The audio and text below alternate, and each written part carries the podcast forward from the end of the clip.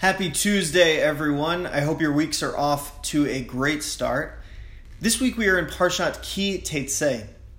And Ki Teitzei continues the tradition in Deuteronomy of giving us a whole litany of laws and a variety of guidance in different situations. The situation that I want to focus on is in Deuteronomy 22 6.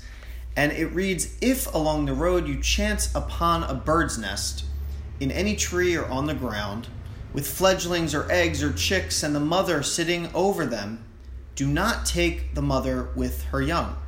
Let the mother go and take only the young.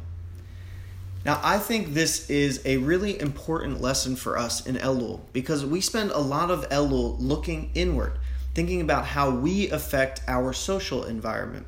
We don't spend a ton of time thinking about how we affect our natural environment. And the answer is immensely. The Torah teaches us that it's all about balance. We can't have all of it or it will go away. We can't take the mother and all of her young or they will cease to exist.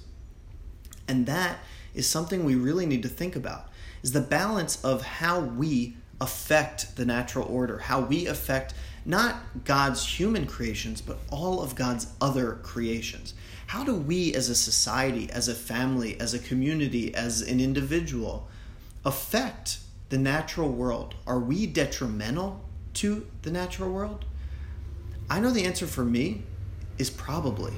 And I think over the next year, I'm going to do a lot of work in trying to make that balance more balanced and not so focused on my cravings and desires, but on the sustainability of how I interact with the world.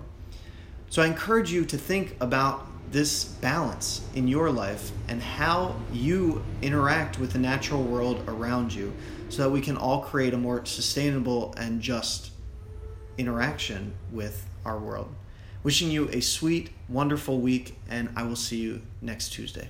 Bye.